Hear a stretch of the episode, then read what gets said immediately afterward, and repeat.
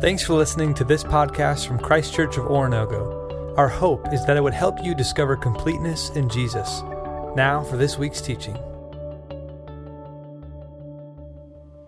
Uh, would you stand for the reading of God's word today? We stand to uh, honor God, but also to remind ourselves that this is much more than just an ancient text, but these are the words of life. This is Psalm 63.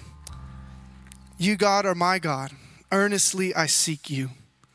I thirst for you. My whole being longs for you in a dry and parched land where there is no water. I have seen you in the sanctuary and beheld your power and your glory.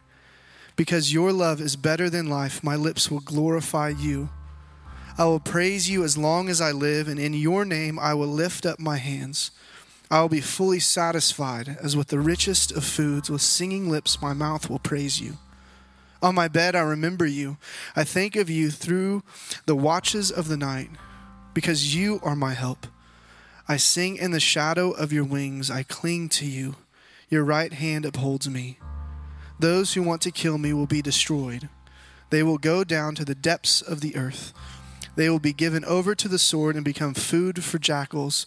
But the king will rejoice in God. All who swear by God will glory in him, while the mouths of liars will be silenced. This is the word of the Lord. You may be seated.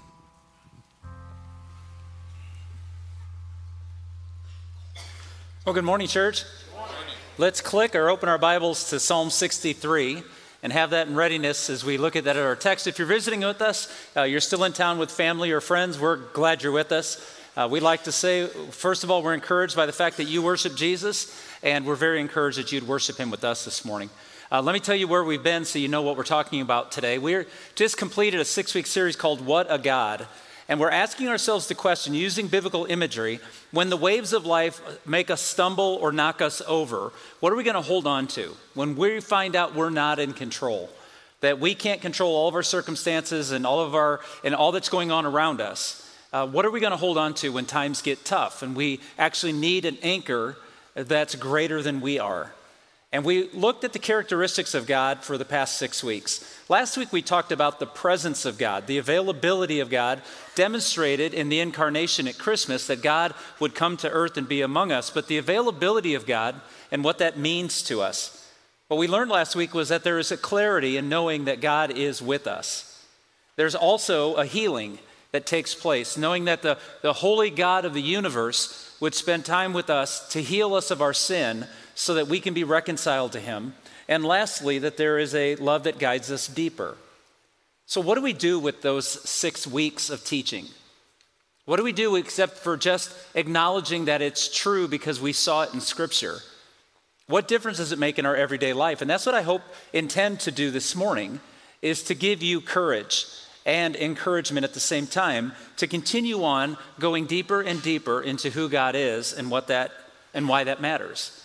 Proverbs chapter 9, the 10th proverb in that chapter says these words The fear of the Lord is the beginning of wisdom, and knowledge of the Holy One is understanding. That we fear God because He is greater, He is holy, He is perfect, and we're not. And part of the wisdom of life is understanding that we need God, a relationship with God, connected to God. But it is the beautiful last part of that is the knowledge of the Holy One is understanding. And this is what our series has been about knowing who God is and realizing that we can know who God is because He has told us who He is. That the only things we know about God are what He has revealed to us. And as we said last week, if, if you have an understanding or a, a, a view of God that is not found in Scripture, your view is probably wrong. And so, in all of that, we are seeking an understanding that comes from knowing who God has revealed himself to be. And actually, at Christmas time, the incarnation, the coming of God into our world in the form of a tiny baby to be raised to become a man who will walk among us and experience everything we experience, is another piece of God that is revealed to us so that we can know him better. Now, I hope this doesn't begin cynical, so if it is, please dismiss it as just a, a basic question I want you to toy with. But do you feel like I do? that our world is trying to dismantle every mystery that confounds us. They're trying to explain away big, big things that can't be explained away. Or if they can't explain them away, they just dismiss them as if they weren't real, the incarnation being one of them. That it's a cute story about Jesus, but it probably didn't happen. Yet it did.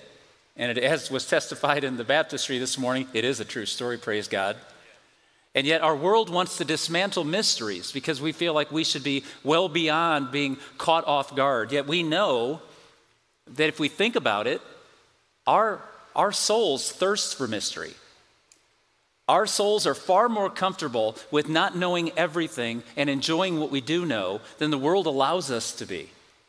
So, one of the things I want you to do this morning as we gather together in the presence of, of the body of Christ and honoring God who's with us in the Holy Spirit each and every moment of our lives is enjoy the mysteries.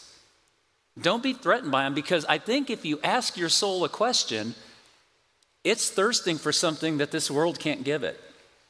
It's hungering for something that just isn't available at the grocery store or in a bottle or in a relationship. We have been created by God to desire a connection with Him, a connection with the Great One, above and beyond. We don't, we don't deserve it, but we still hunger and thirst for it. It's why nature humbles us. It's why we can sit by a, a, a, large ocean or lake. It's why we can sit by a, a, a stream through the mountains. It's why we can watch a sunset or a sunrise and just be caught by the immensity of it. And our imaginations explode with the colors. And to think that that happened by a bunch of gases having a party? No. It's a mystery, but it's a beautiful mystery. And have you noticed when you become in awe and aware of how awesome things really are that you find yourself leaning in and not leaning away? What does that teach us? It teaches us what the 63rd Psalm teaches us that we are drawn deeper into God when we are amazed by God. When the mystery of God cannot be explained in a few words, we want to know more and more. It's an enticement. You see, we have been created by God that the human heart needs intimacy with the infinite. That we have been created by God, that our hearts and our souls long to know more.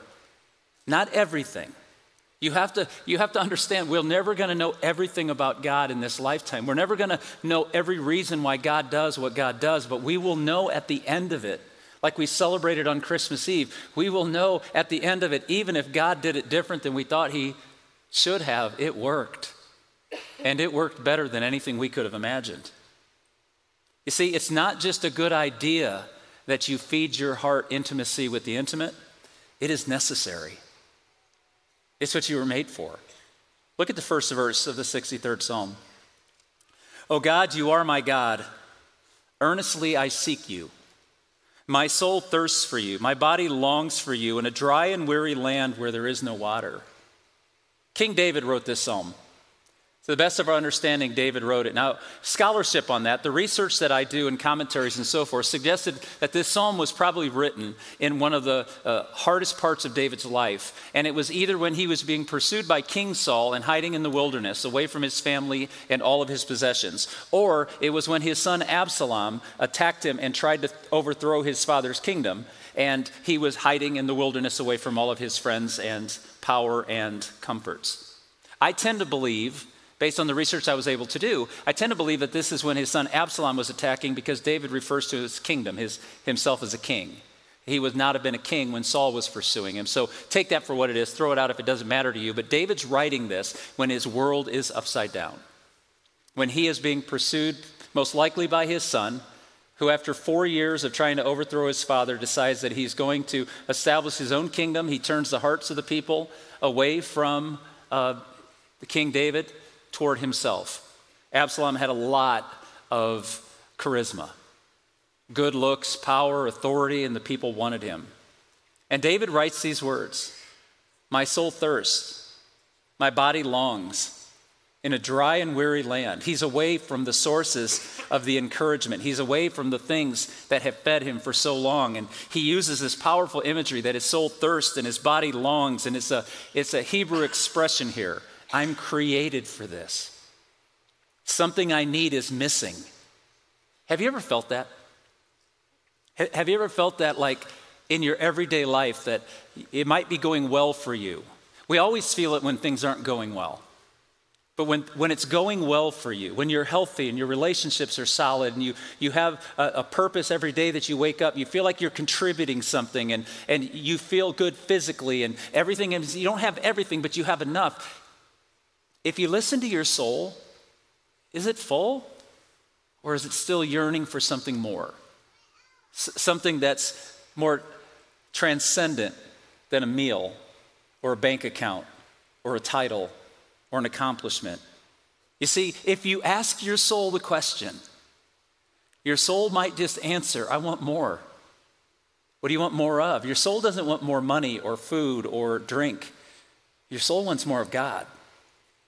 It wants connected to something bigger and greater, more awesome, to have a purpose that outlasts even our lifetime. Have you ever been in a situation where you didn't have what you physically needed? Like maybe you didn't have food or something to drink or, or air, or maybe it was sleep. Have you ever noticed that when you deny your physicality something, it will yearn for it in such a way that it becomes overwhelming? I, was sharing with Peter and Dan this morning that uh, I read an article. I can't use all the details because I didn't quite understand all of it, but what I understood was powerful was that when someone's going through dehydration and they are actually dying because of a lack of water, their body can find water. In other words, their body knows where to go to. They can sense springs underground and wells and will pursue it. God created you to know what you needed and to go looking for it. Have you ever had that horrible experience? I've had too many times when you're driving and you're obsessive like me, you just want to get home, you don't want to pay for a motel, you've got a few more hours in you. Have you had that moment where you nod off behind the wheel and you wake in with that, because your body said, Yeah, you can tell me I'm not tired, I'm done. And you know how your body seeks sleep? It hungers and thirsts for it. When your body's not rested, it will make you rest. Now, let me ask you a question. If those things are true, and by your, your smiles and your nods and your overwhelming applause, of course, don't you think your soul's wired the same way? That your soul will not let you not give it what it really wants? And you may give it alternatives, but ask your soul what it really wants. And I think you're going to parrot the words that David parrots I'm thirsty. My body's longing. I ache for a connection to God. And when the things of earth leave us wanting, and they're temporary at best and unsatisfying all the time, when they don't last or bring lasting satisfaction, what do you think it is that's missing? It's an intimate relationship with the transcendent God, the God who's bigger and greater. There's a natural need in every one of us to be connected to Him. And I'll just encourage you. Maybe you're an unbeliever here this morning and you're here with family and friends, and we're glad you're here. You're welcome here. I'll ask you the same question I'm asking those who have been in faith for their entire lifetime. Ask your soul what it really wants and give it a good listening to. And you may find that Jesus is the answer for that one thing it was created for, that it's not getting. So, how can the human heart find intimacy with the infinite God? I want this to be very practical this morning. I want to use the 63rd Psalm to explain to us what David offers us in the wisdom that he shares in his journal. So, how can we do this? Look at the second verse. David says, I have seen you, God, in the sanctuary and beheld your power and your glory. I have been with you, I experienced you. Can we interpret it that way?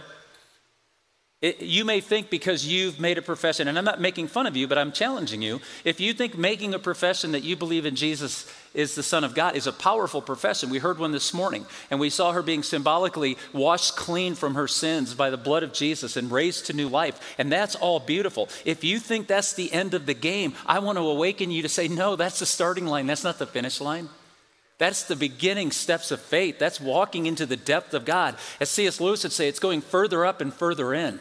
Don't continue the journey of pursuing God as He's pursued you for one moment in time. There's so much more available to us. He said, I have seen you in the sanctuary, and I beheld your power and your glory. One day I'm going to be able to preach on this. It's probably going to be my last Sunday because I've never been able to tell the full story without crying, and I don't like doing that in front of a large group of people. Well, let's start over. I don't like doing that. And I'm definitely not going to do it in front of a large group of people and make you suffer through that. But I can share with you the story of three prayers that have been answered in my lifetime. That I will say this if I ever walk away from my faith, I will be denying the reality of my experience with God in three moments in my life. Three real moments where God answered a prayer that could only have been God. The circumstances were so clear. His fingerprints were on everything. It was, it was a mystery that could only be solved with one solution. And those three prayers bring me to tears. They're separate in my life over periods of my life. And if I ever wonder if God is real and if God cares and if God engages in our world, I will tell you this. My testimony is I have three answered prayers that will tell you I have to believe. And David, in one of the worst moments of his life, cries out, I've seen it, I've experienced it. My soul has connected to God. I can't forget it. In fact, he says, I won't. You see, the conclusions do not necessarily mean that we're experiencing the fullness of God because we've had an experience with God. There is more available to us. God has come into this earth to be among us that we might walk with Him, close to Him, become one with Him. See, listen to your soul. It might tell you what it's hungry for. So he says, I've received your glory. Have you ever noticed when you read through your Old Testament? Talk to Abraham, Noah, Moses, talk to the Old Testament prophets Isaiah, Jeremiah, Ezekiel, Daniel. Go into moments in time, Jonah, and find people who have had an experience with the glory of God. Not an idea of God, but an actual engaged experience in the presence of God. And do you notice that nothing is ever the same for them? That all the things of the world seem to wash away? All the things we love in this world compared to, to God become lesser and lesser of importance and less satisfying? So ask your heart, ask your soul, what are you hungry for? What are you really thirsting for? What's been missing that you're created for? I want to show you three things that if I believe if we will focus on these, will awaken our hearts. It's not the cure all, it'll give us an opportunity to experience further up and further in with God. First of all, seek God for Himself.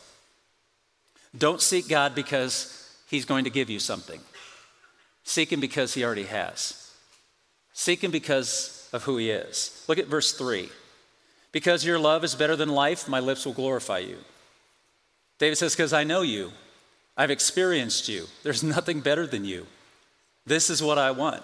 And my lips will glorify you. Remember, God doesn't tell us to bring him glory because he needs our approval or he needs our words or he feels jealous.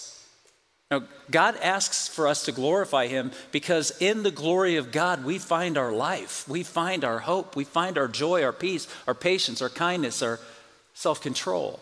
The fruit of the Spirit comes from knowing who God is and experiencing that in our everyday lives not duty bound, but because, as the King James says, your steadfast love is better than life. God, you, you and yourselves. That's why I say if we begin where David does, by understanding who we're pursuing, that is the journey to draw closer, further up, and further in with God, because God is not a riddle to solve. Now, I banged around this all week with several of my friends who are good with words and good with theology. See, God is not a riddle to solve, He is a being.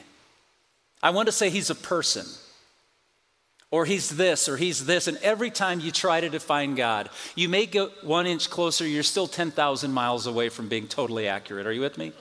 So give me a little bit grace today. What I want you to know is that God is not a riddle for us to solve. As if if we if we pick the lock, we can access all his goodness. No, God is a being a person who has made himself available to us. And what we know about God only comes through revelation of God. And when God reveals a part of himself to us, he wants us to love that and hold that. And David said, God, you have revealed yourself to me in my lifetime, and you are greater than even being alive. If I have you, that's enough. His life was broken. His son was trying to have him taken off the throne permanently, his own father. What does David pray? He doesn't pray, Rescue me from my son, return my power, return my authority, return the comforts of the kingdom. He doesn't say, Lord, give me a safe life. I've earned it. After all I've done for you, this is what I get. No, he doesn't. What he says is, God, just give me your love. Love without a throne, love without power, love without authority. David wasn't begging to be king again. He was simply wanting to be reminded and to receive the love of God. David says, When I have your love, I have life. And life is your gift. And with you, you're all I truly need. So when we say love the Lord your God with all your heart, soul, and mind, it's not what God does for us. We love God Himself. Because God wants you to experience all of that with Him, not for Him.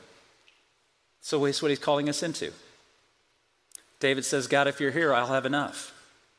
So the first thing we need to understand is we pursue God and we go deeper up and deeper into who God is and we experience that with Him. Second thing, rejoice in the power of God displayed in you. In verse 1, he says, Oh God, you are my God. Reminds me of one of my favorite Rich Mullins songs, where he just reminds. Now, David is not saying this. David is not making a concession. It's like when my brother used to pin me down. My brother Scott would pin me down, put his knees on my chest, and fake spit in my face or, or punch me in the, or flick me in the forehead or do whatever he could. And he'd say, Tell me I'm the greatest person in the world. That's a concession. That's not a declaration. I was simply telling him what he needed to hear so he'd get off me. If he walked away, I would run to my room, lock the door, and tell him I lied, right? David is not crying out to God, Uncle, here. Oh, God, you're my God, enough. He's actually doing the opposite. He's saying, In the midst of my worst moments, you are my God. You are my hope. Look at verse 7 and 8. Because you are my help, I sing in the shadow of your wings. My soul clings to you. Your right hand upholds me. David is not hesitant or uninformed about where his life has always been anchored. He says, God, you have always been there. You're my help. You're my shield. You're my protection. I cling to you. David is making a choice here under the provisions of God. Now, Paul in Romans chapter 8 would use similar imagery here. He would say, For you did not receive a spirit that makes you a slave again to fear, but you've received the spirit of sonship, and by him we can cry, Abba, Father. It's by knowing who God is and reminding ourselves, rejoicing in the power that God has displayed over us. David claims God is his hope. I'm asking you a, a serious question Are you preaching the gospel to yourself every day? And I don't mean, and I, I could get in trouble for this. Because if it's misunderstood, you're going to think this is what I'm saying is unimportant. But here's what I want you to do. When you preach the gospel to your own soul, you're asking it the question what do you want? What are you searching for? What were you created for? And when you do that, you might think that preaching the gospel is, I've been saved from my sins. Church, that is a huge part of the gospel. But the gospel, in its complexity, is that not only were we saved from our sins, it's so we can be restored to the Father, to walk with Him every day in the richness of fellowship, like the Garden of Eden. It's to be restored into the family, that we might call Him Father again. It's not just that my wrongs have been made right, it's that I have been brought home. And this is what David is crying out. It's incredibly audacious. It's absolutely true. That seek God for himself, rejoice in what God has done, and discipline your heart to experience God. Discipline your heart to experience Him. In verse 6, on my bed I remember you. I think of you through the watches of the night. I remember you. To my understanding, I'm, show, I'm shown here that the word, the Hebrew word for remember there, has the concept of meditation. Seek Him. When you preach the gospel to yourself, I believe there are four pieces to it. We remember who God is, we remember what God has done, we remember what He promises to do.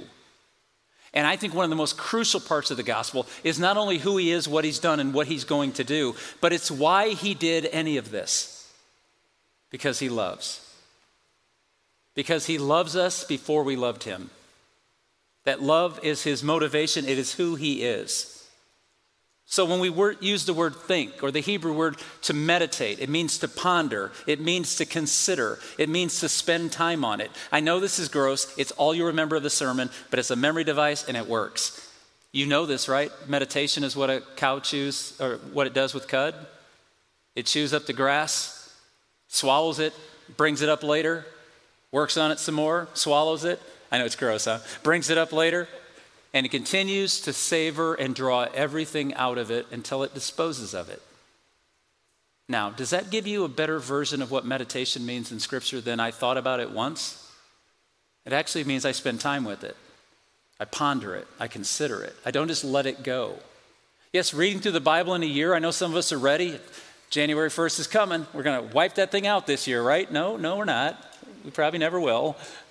I don't think the Bible is a book to be devoured in 365 days. It takes a lifetime to ponder and meditate and consider and enjoy and savor. I'd encourage you to start that way. How about let's say, let's read the Bible together and let's think about what we're reading. This is what meditation is. It's the presence of the engagement of God found in the Word of God through the Holy Spirit by the promises of God. It's remembering who He is, what He's done, what He will do, and why He's doing any of it. It's spending time savoring that. And here's the good news the engagement of God, the presence of God, is not like a toy put way up on a high shelf until a child is allowed to have it. The presence of God is put at the bottom shelf for everyone to experience, for everyone to enjoy. That's why the story of the Christ child being brought into this world is not only true, it is meaningfully powerful. That it's available to anybody who will choose to trust. Glory to God in the highest, and on earth peace to those who find his favor. You see, when we know who we are in the eyes of Almighty God, we can silence the offers of satisfaction this world brings us. We can be reminded of what really matters. Look at verse 5. My soul will be satisfied as with the richest of foods. With singing lips, my mouth will praise you. David said, Knowing who you are and what you've done, rejoicing in you and celebrating you, I'm full. Doesn't it hearken to the words of Jesus when his disciples came back, having brought lunch back, and they said, Are you hungry? And he said, No, I've eaten. And they said, Well, what food did you have? And he said, The will of my God is my food. My Father fed me. Colossians 3 1 since then, you have been raised with Christ. Set your heart on things above, where Christ is seated at the right hand of God. To meditate, set your hearts on things above. Take every thought captive to the presence of who God is, what He's done, what He still promises to do, and why He did any of it. One preacher said about meditation, and I love this. He says, You think about it, and then you think about it, and you think about it until the other things your love has grabbed hold of start to become lesser and lesser in God's presence.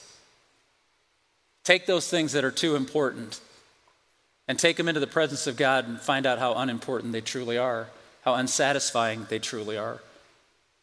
David says, My soul will cling to you. It's a choice. Isaiah 49, the promise is, They will never hunger nor thirst, nor will the desert heat or the sun beat down on them. He who has compassion on them will guide them and lead them beside springs of water.